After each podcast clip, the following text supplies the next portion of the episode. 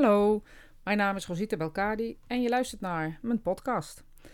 Deze podcast uh, is genaamd Lekker Lang Podcasten en ja, hij gaat eigenlijk over alles wat met spiritualiteit, mediumschap, uh, leven na de dood, ervoor, erna, ertussen, erbij uh, te maken heeft. Um, maar alles vanuit ja, mijn vakgebied en dat is mediumschap. En ik heb eerder al uitgelegd dat mediumschap een, uh, een kunde is, een faculteit, een vak. En dat je het moet leren te gebruiken. Je bent medium of je bent het niet, um, zeggen veel mensen. Nou ja, in wezen is dat niet helemaal waar. Dat is een beetje te kort door de bocht. De, en, maar het vak zelf moet je wel echt leren. Je moet echt leren ja, jezelf te begrijpen. Dus vandaar dat het woord mediumschap erbij komt. En het is niet zoiets als toekomst voorspellen. Het is niet zoiets als in de glazen bol kijken. Het is echt een kunde.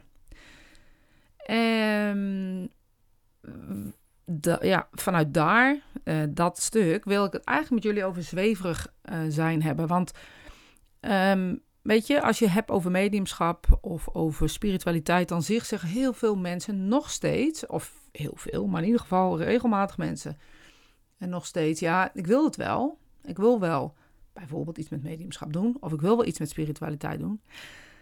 Maar ik wil niet zo zweverig zijn. Ja. Um, Oké, dat snap ik, want dat is mijn worsteling ook altijd geweest.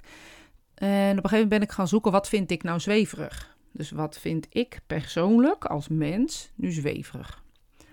En daar ben ik nou ja, voor mezelf een onderzoek in gaan doen naar mezelf, naar alles om me heen, de mensen om me heen. En wat ik zag bij anderen, en nog geen zozeer bij mezelf, maar wat ik zag bij anderen, is dat als ze het niet begrijpen, ze het al snel zweverig vinden.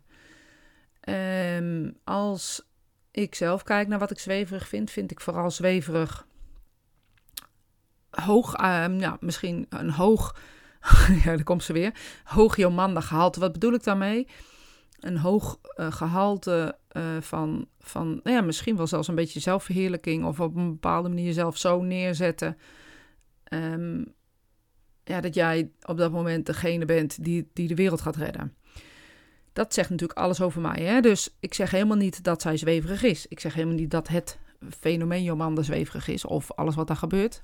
Dit is hoe ik zelf daarnaar keek.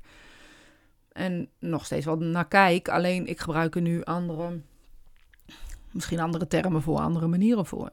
Maar voor mij is het wel heel duidelijk dat het zweverig, het woord zweverig, voor mij heel erg geplakt zat aan het woord belachelijk. En dan moet je natuurlijk uitzoeken wat voor jou het woord belachelijk is. Gek, raar, vreemd. Maar vooral jezelf zo neerzetten dat eigenlijk helemaal niemand meer begrijpt waar je mee bezig bent. En ook wel uit het rariteitenkabinet of zo halen. Want dat hoorde ook wel bij het woord zweverig, belachelijk, raar. Um, nou ja, dan kom je dus bij een stuk in jezelf waarin ik erg ja, erachter kwam dat ik vooral niet op wilde vallen. Dat ik vooral um, ja, mezelf niet op een bepaalde manier neer wilde zetten. Uh, maar dat ik wel wat ik deed goed wilde doen en goed wilde neerzetten. Dan kom je op een gegeven moment uh, in een stuk in jezelf tegen. Dan kom je veiligheid tegen en dan kom je je opvoeding tegen en dan kom je alles tegen wat je daar uh, maar kan, bij kan bedenken. Nou, dan ga je daarmee aan de slag en dat, dat onderzoek je dan. En dan kom je er op een gegeven moment ook achter wat de definitie zweverig voor jou eigenlijk betekent. En ja, daar kwam ik er toch ook vooral achter. Als er mensen iets doen wat ze niet helemaal begrijpen, gaan ze er ook hele rare termen aangeven. En nou ja, dan moet ik dat weer uitzoeken. En dan kwam ik er daar weer achter. Nou ja, je moet wel doen wat klopt, echt zijn, um, de waarheid vertellen. Um, ja, ik weet niet welke woorden ik er nog meer aan moet geven, maar ik denk wel dat je begrijpt wat ik bedoel. Het ging bij mij heel erg om dat wat we met z'n allen niet zien, die spirituele wereld, die geven we een stem, want we kunnen dat vertalen. En dat moet dan ook wel zo helder mogelijk. Dus geen vaagheid, geen heldervaagheid. Ja, en dan kun je ook nog afvragen, wat is heldervaagheid? Voor mij is heldervaagheid uh, een, een, een andere benaming voor vaag zijn. Weet je, we hebben in mediumschap helderziendheid, helderhorendheid, heldervoelendheid, helderwetendheid, helderruikend, helderproevend, nou noem maar op. En heldervaagheid is er dan ook één van. En dan bedoelen, bedoelen we daarmee, want er zijn wel meer die dit gebruiken, ehm, zo helder en zo duidelijk mogelijk zijn over de materie die je hebt, maar ook over dat wat je hebt. Ik bedoel, als ik een overledene geef en ik heb een vader, dan uh, is het handig als ik zoveel mogelijk bewijzen geef over die vader, die zo duidelijk en zo helder mogelijk zijn, zodat de ander gaat twijfelen. Hè, mocht het zo zijn dat ze het niet geloven, dat de ander gaat twijfelen en denkt: Jeetje, zou er dan toch leven na de dood zijn? Dat is eigenlijk waarom we mediumschap beoefenen. Om te laten uh, mede, hè, mede ook, want er is ook heel, heel veel andere belangrijke elementen, maar dit is onder andere een, deel daarvan, waarin we dus uh, laten weten of meegeven, er is leven na de dood. En op het moment dat we um, uh, dat laten zien, dan moeten we dat zo duidelijk mogelijk doen, zo helder mogelijk. Geen heldervaagheid, dus geen ik zie je opa en ik zie een roze wolk en je krijgt de groeten. Zoals jaren terug de Peul-reclame, geloof ik, of zoiets dergelijks. Um, ja, het zit altijd nog steeds in het belachelijke hoekje. En mede door, um, mede door die vaagheid, mede door die zweverigheid, uh, maar even zo uh, te benoemen. Um, het gaat heel erg over in balans zijn. Hè? Uh, ik las van de week een artikel in de Paravisie van, van Janneke, waarin ze vertelde het gaat heel erg over balans, benen op de grond. Zij noemden het dan een wortel in de grond, helder verankerd met de aarde en een goede relatie met de spirituele wereld. Zelf zou ik dat denk ik met andere woorden gebruiken. Ik zou wel hetzelfde zeggen. Zo nuchter mogelijk leven, goed voor je medemens zorgen, goed hier zijn. Want hier gaat het om. Het gaat over dit leven, over wat we hier uh, doen. Dat we bezig zijn met overleden is een bijzaak. Net als een timmerman een tafel maakt, is dat niet uh, zijn zaak van zijn leven. De zaak van zijn leven is uh, leven. Heel kort door de bocht. En dan kan hij dan invullen op allerlei manieren. En dat is met mediumschap hetzelfde. We kunnen het voelen als een drive, een passie. En op welke manier dan ook dat we er helemaal voor willen gaan. Uh, maar het feit uh, over leven, dat moeten we niet vergeten. Dus we moeten niet altijd bezig zijn met daar. Dus niet met onze hoofd ergens lopen. Um, laat ik het maar even zo zeggen, ik weet niet hoe ik het antwoord moet zeggen, waar, waar we eigenlijk niet aan kunnen voldoen. Of waar we niet zijn, we moeten wel hier zijn. En uh, voor mij is zweverig dus echt een definitie uh, die je moet onderzoeken bij jezelf. Dus op het moment dat je zegt ik wil niet zweverig zijn, uh, begin dan eens te zoeken wat is zweverig.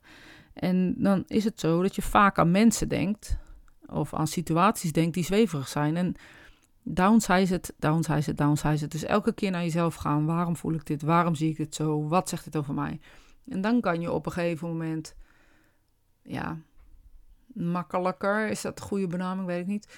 Makkelijker kijken naar wat voor jou zweverig is. Dus ook weten wat je eraan kan doen om niet zo gevonden te worden. Maar geloof me, ik kan echt van mezelf zeggen dat ik heel nuchter ben. Een beetje te nuchter soms. Want ik geloof niks en ik geloof niemand, bij wijze van. Um, en ja, weet je, ook tegen mij zeggen ze dat ik zweverig ben. Dus het is, als mensen me niet begrijpen of niet snappen wat ik doe, dan vinden ze het al snel zweverig. En ja, ik vind dat interessant. Ik vind het interessant om te kijken, uh, waar liggen die definities nou? En toevallig sprak ik iemand die in de uitvaart ceremonies doet. En ik stelde haar voor uh, om misschien een keer een podcast te doen. En dat vond ze ook best spannend, omdat zelf uh, is ook wel bezig met mediumschap. Um, maar wil dat dan toch wat minder mee geassocieerd worden? En um, ja, dan moet je dus zoeken wat is mijn associatie met mediumschap. Of misschien wel met de persoon die het vraagt. Dat zou natuurlijk ook kunnen. Ga het checken we eventjes. Uh, dus als je luistert uh, en je hebt een probleem met mij. Uh, maar weet je, dus het is zo dat je op, op welke manier dan ook getriggerd kan worden in iets of iemand. Maar 9 van de 10 keer zegt het eigenlijk iets over jezelf. Dus hetzelfde als ik al eerder in een podcast vertelde, dat ik, dat ik echt moeite... Ik heb zo'n... Uh, ik heb een blauwe jurk. Helemaal niks bijzonders. Dat is gewoon een blauwe jurk. En hij is een beetje donker, blauw, paarsachtig. En uh, is ook nog lang. Ja. En het is echt een hele leuke jurk. En het is een hele leuke jurk voor demonstraties. Als je bijvoorbeeld een leuke, mooie uh, kerstdemonstratie hebt. Zo, nou, weet ik veel wat, je begrijpt me wel. Um, maar die trek ik daar niet aan. En waarom niet? Omdat uh, ik zelf uh, problemen met dat beeld wat Jomanda vroeger schetste in die blauwe jurk. Maar als ik er overheen durf te stappen en uh, naar mezelf kijk en breder kijk, ik ben een groot fan van het Engels mediumschap bijvoorbeeld. En in het Engels mediumschap had je Ursula Roberts. Ursula Roberts was een transmedium, maar ook een mentaal medium. En zij stond in zalen als de Royal Albert Hall. En je raadt het al, wat had zij altijd aan? Een paars. Blauwe jurk, altijd dezelfde. Dus in de geschiedenis van mediumschap is het wel gebruikelijk dat mensen een soort dezelfde kleding droegen. Maar als we dan een sprongetje maken naar de kerken, ik bedoel, daar draagt ook iedereen eenzelfde soort jurk, eenzelfde soort kleding. Um, en begrafenisondernemers, allemaal herkenbaar, dezelfde soort kleding, 9 van de 10 keer. Tegenwoordig gebeurt het gelukkig uh, wat minder. Maar we hebben wel die associatie. Um, of dokters hebben allemaal een jurk. Ik weet, of een jurk. ik zie nou gelijk een beeld voor me. Maar dokters hebben een witte jas. En ik weet bijvoorbeeld dat Harry Edwards um, in zijn uh, uh, healing sanctuary gewoon een witte jas droeg. En was hij een dokter? Nee. Maar dat deed hij dus op ja, ergens om. En ik heb wel eens gesproken met mensen die, die uh, kleding aantrekken voor een bepaalde ja, ceremonie. Mocht je trouwens tussendoor geluiden horen, is buiten heel veel geluid uh, aan de gang. Maar ja, we leven nu eenmaal in een wereld waar geluiden zijn. Dus het kan zijn dat je dat hoort. Dus dan weet je dat als je op de achtergrond iets hoort. Um, en weet je, die, die dus bijvoorbeeld die kleding aan, heb ik wel eens gesprekken mee gehad van waarom. Um, ja, dan zeggen ze, ja, het is toch makkelijk. Het is makkelijk. Ik hoef nooit te denken, wat moet ik aantrekken? Um, het is helder, want ik heb altijd dat aan. Dus als ik dit aan heb, weten mensen dat ik werk. Um, het is heel duidelijk herkenbaar voor mensen. Dat, dat ze weten, oké, dat is degene die gaat werken. Uh, en zulke voordelen uh, werden er eigenlijk aangeplakt. En dat wil niet zeggen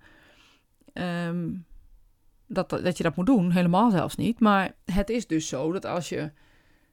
Het is ook een bepaalde uitstraling, image, um, um, merk, uh, hoe je het ook wil noemen. Uh, zou je het natuurlijk ook kunnen benoemen. Maar omdat ik er wat van vind, of vond in het verleden, en van één persoon, eik ik dan ja, bijna mijn garderobe aan. En dat is natuurlijk best gek. Dus dat is interessant om bij jezelf uit te gaan zoeken, te onderzoeken en te kijken wat, wat dan die definitie zweverig of um, ik ga dat nooit doen, want ik wil er niet mee geassocieerd worden maakt.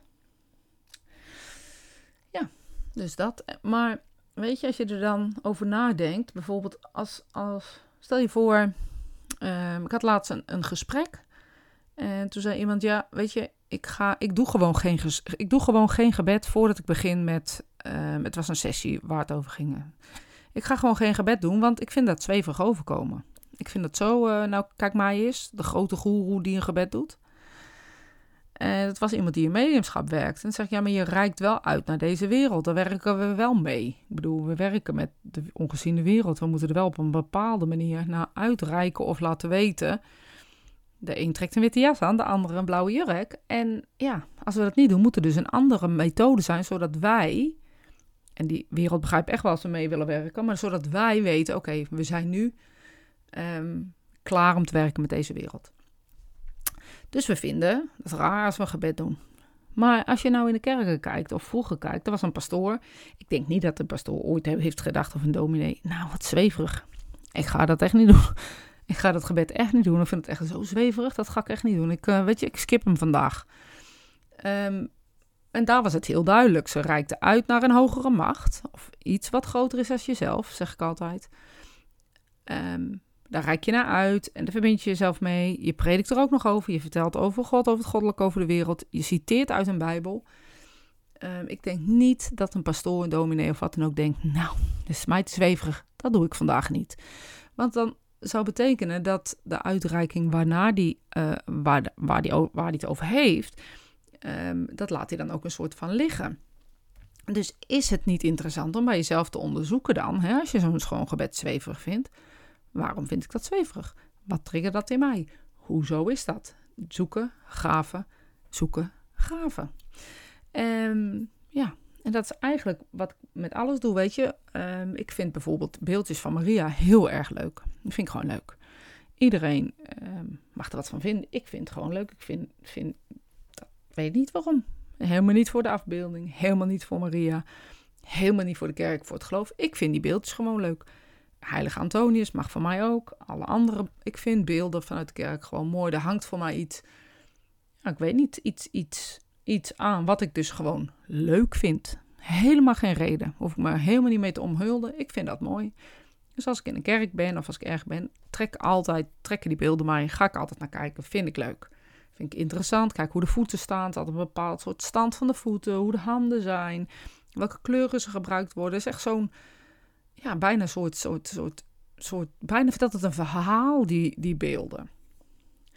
Ja, en als ik er dan eentje leuk vind om te kopen en in mijn huis zet, um, dan kan ik dat als zweverig betitelen. Maar dat vind ik dus gewoon leuk. En dit is interessant, want het een dus zweverig vindt, vindt de ander heel normaal.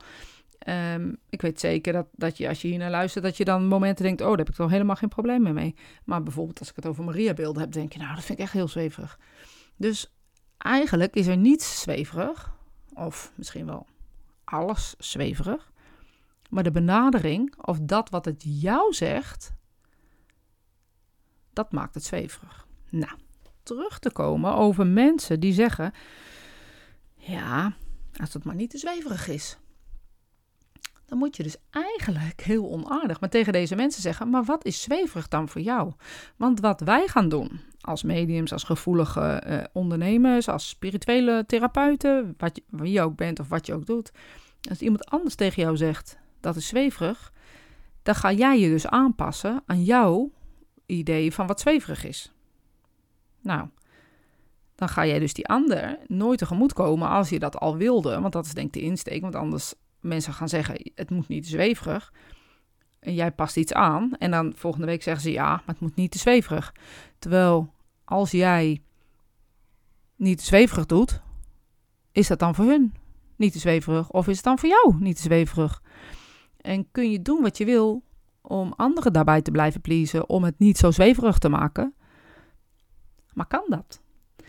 En luister je nu en denk je, ja, mensen zeggen dat ook al tegen mij. Jij moet niet te zweverig en je pas je maar aan, je pas je maar aan, je pas je maar aan.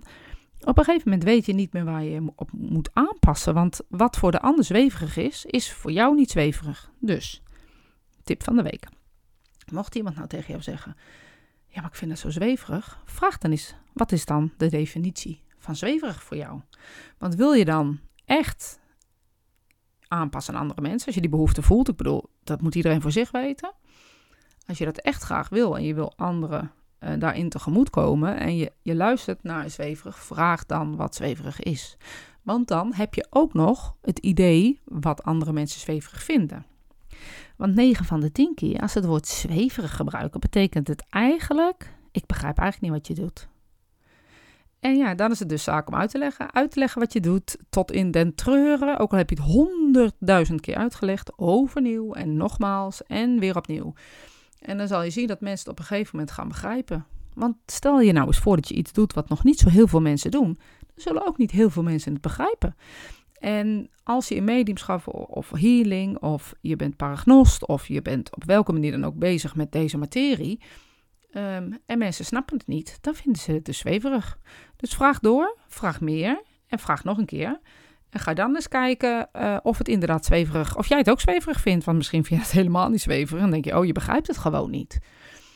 En dan zit jij je aan te passen aan iets, wat dus helemaal niet nodig is om aan te passen. En uh, voor mij was het inzicht krijgen in mezelf en weten dus waar de zweverigheid in mij zat uh, was voor mij een helder moment waarop ik dacht: oh, maar voor mij is het zo, maar dat is dus voor alle anderen niet. Dus iedereen die zegt zweverig bedoelt dus echt wat anders.